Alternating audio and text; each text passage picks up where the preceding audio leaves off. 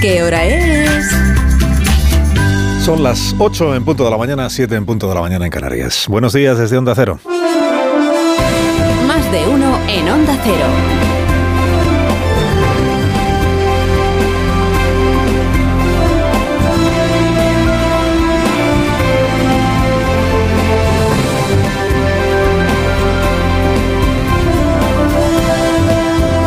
Bienvenidos a una nueva mañana de radio. Estrenamos el 13 de abril del año 2023. Es otro día de final de Champions para el gobierno. Partido de, de la máxima tensión. 12 y media de la mañana en la Quinta de San Enrique, en el Paseo de la Habana, el auditorio de la 11. Sánchez salta al campo con Calviño, Montero, María Jesús y Bolaños en la delantera. Y Rafael del Pino lo hace con su hermana María y con un combinado internacional formado por los británicos del Fondo Children y el Fondo Soberano de Noruega, que estos son noruegos. ¿no? Era duda hasta ayer mismo, no estaba claro si los noruegos jugarían con la camiseta de Del Pino con la camiseta del gobierno y finalmente ya se ha despejado que van con Rafael de- del Pino. Es, es duda Leopoldo, es, es duda Leopoldo, que es también del Pino, como Rafael y como María.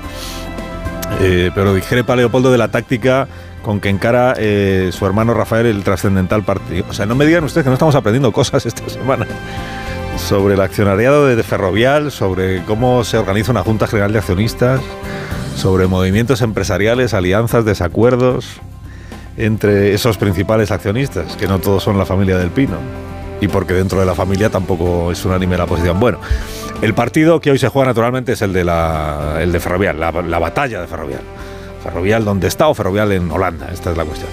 Difícilmente hoy estaríamos hablando de este asunto si no fuera porque la decisión de mudarse la envolvió eh, la compañía inicialmente en un elogio a la seguridad jurídica de los Países Bajos.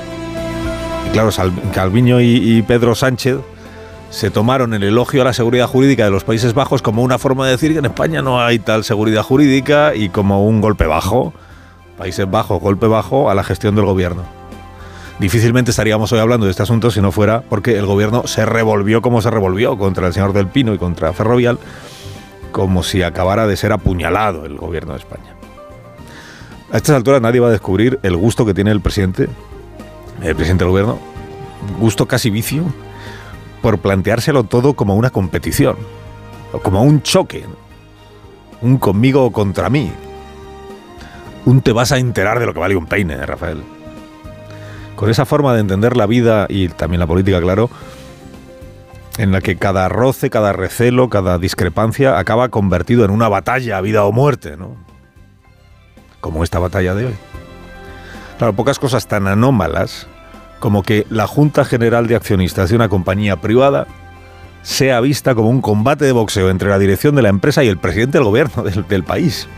Pero eso es justo lo que tenemos hoy, porque así es como interpretan lo de hoy los medios, todos los medios de comunicación.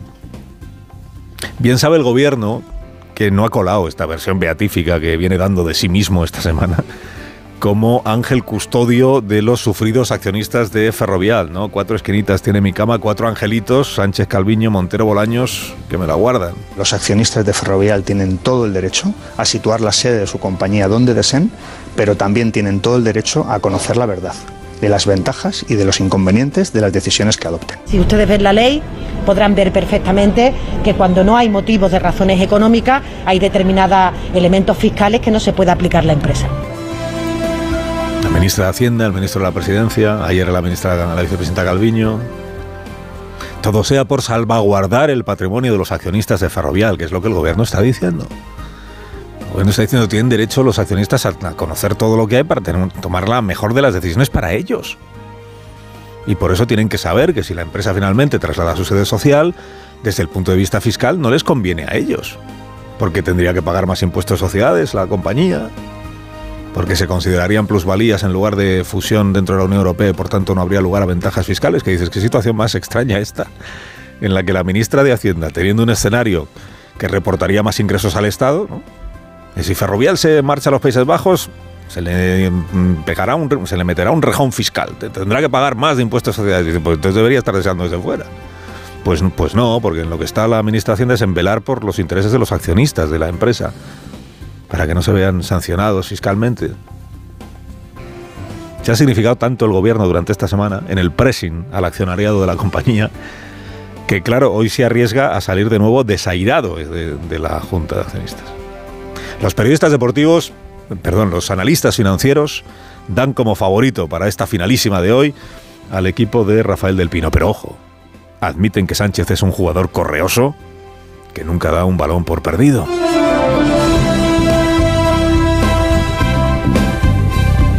Aunque le habrá molestado más a Juanma Moreno, les preguntaba a las 7 de la mañana, así que la vicepresidenta Rivera le atribuya arrogancia de señorito o que se haya referido, no sé si al cargo, a la comunidad autónoma o a, qué exactamente la ministra, hablando ayer, la vicepresidenta Rivera, de lo de Doñana y, y el gobierno andaluz, como su pequeña esquinita. Yo creo que desde su pequeña esquinita y de su arrogancia de señorito está haciendo un daño inmenso, inmenso a los onubenses, Andalucía, a Doñana y al conjunto de España. Inmenso pero inmenso. Inmenso pero inmenso. ¿Qué es la pequeña esquinita? Ando por hecho que no se refiere a la vicepresidenta Andalucía, ¿no? Porque de pequeña no tiene nada. La comunidad autónoma es la segunda en superficie por detrás de Castilla y León y la primera en número de habitantes de España. O sea, de, pequeñita y de esquinita. ¿A qué se estaba refiriendo? Pequeña esquinita. Lo del, lo del señorito sí lo entendemos todos mejor porque es un topico o topicazo que existe en el debate político cada vez que aparece Andalucía y la derecha andaluza, ¿no? De que todos los, andaluces de derechas, al menos los del PP, son señoritos, señoritos. Bueno, el motivo de la disputa, que, la Moncloa ha decidido que tiene que tener todo el eco posible en el debate nacional, y para eso se movilizan los ministros, ¿eh?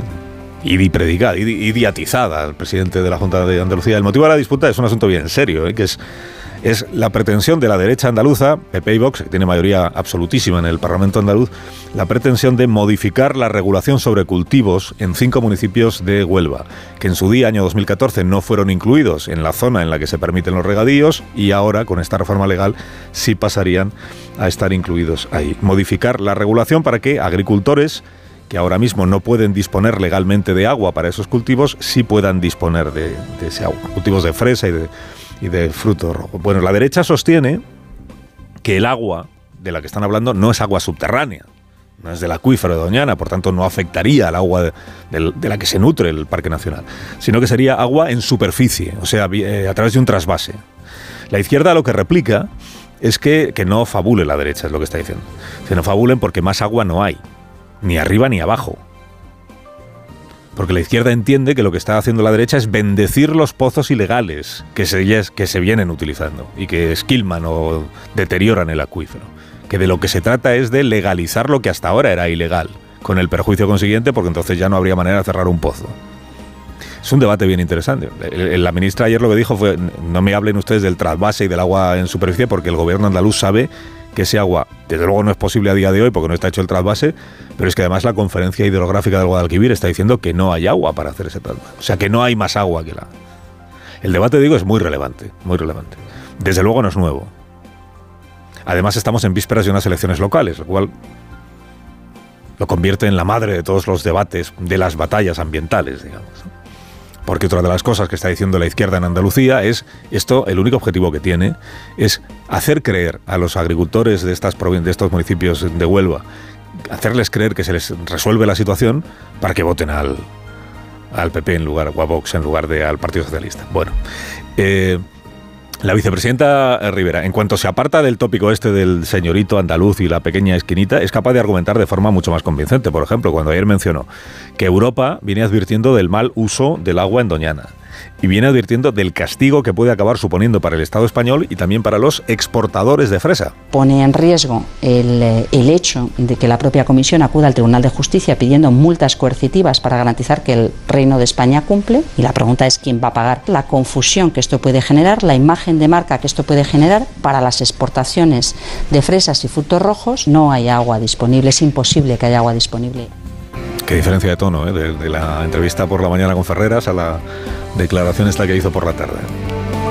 Bueno, según la tesis, por tanto, de la vicepresidenta Teresa Rivera, esto que ayer empezó a tramitar el Parlamento de Andalucía puede traer como consecuencia no solo la ruina de productores de fresa, productores que cultivan y riegan legalmente sus fresas, porque serían castigados por los importadores en Europa, sino que podría traer incluso consigo el cierre de una parte del, grifo del grifo de los fondos europeos. Llegó a mencionarlo también ayer la vicepresidenta Teresa Rivera. Igual, se está poniendo en un escenario un poco apocalíptico, si usted quiere. Pero bueno, tiene razón en que lo primero que debería aclarar la Junta de Andalucía es de dónde sale o de dónde se supone que va a salir entonces el agua para estos cultivos. Porque si la Confederación Hidrográfica del Guadalquivir dice que no hay y los pozos ilegales se van a cerrar de verdad, habrá que explicarles a los agricultores cómo van a regar la alternativa es admitir ante los agricultores que no hay agua y que por tanto esta forma de vida no es posible y tienen que buscarse otra, o tiene que buscárseles otra. Ha dicho el Gobierno Central que acudirá al Tribunal Constitucional, porque el Gobierno Central también acude al Tribunal Constitucional cuando lo cree conveniente, no es solo la oposición, que acudirá al Tribunal Constitucional para tumbar la nueva ley de Andalucía. Eh, que fue ayer tomada en consideración el inicio de la tramitación en un pleno, vamos a recordarlo, que también fue calentito, digamos. Lo que van a hacer ustedes con esta ley es secar absolutamente Doñana. Les voy a mostrar ahora que van a dejar eh, como el escaño se va a quedar el escaño del presidente de la Junta, que va a ser absolutamente como un desierto. Señoría, ¿usted, cree, ¿usted cree que se puede traer un jarro de, arena y echarla en el escaño del presidente? Sí, estoy mostrando. Señoría, este un poquito de por favor. Si usted lo que quiere llamar atención, cómprese un mono. Perdone, pero me está faltando respeto. ¿eh? Presidente. Carlos Alsina en Onda Cero.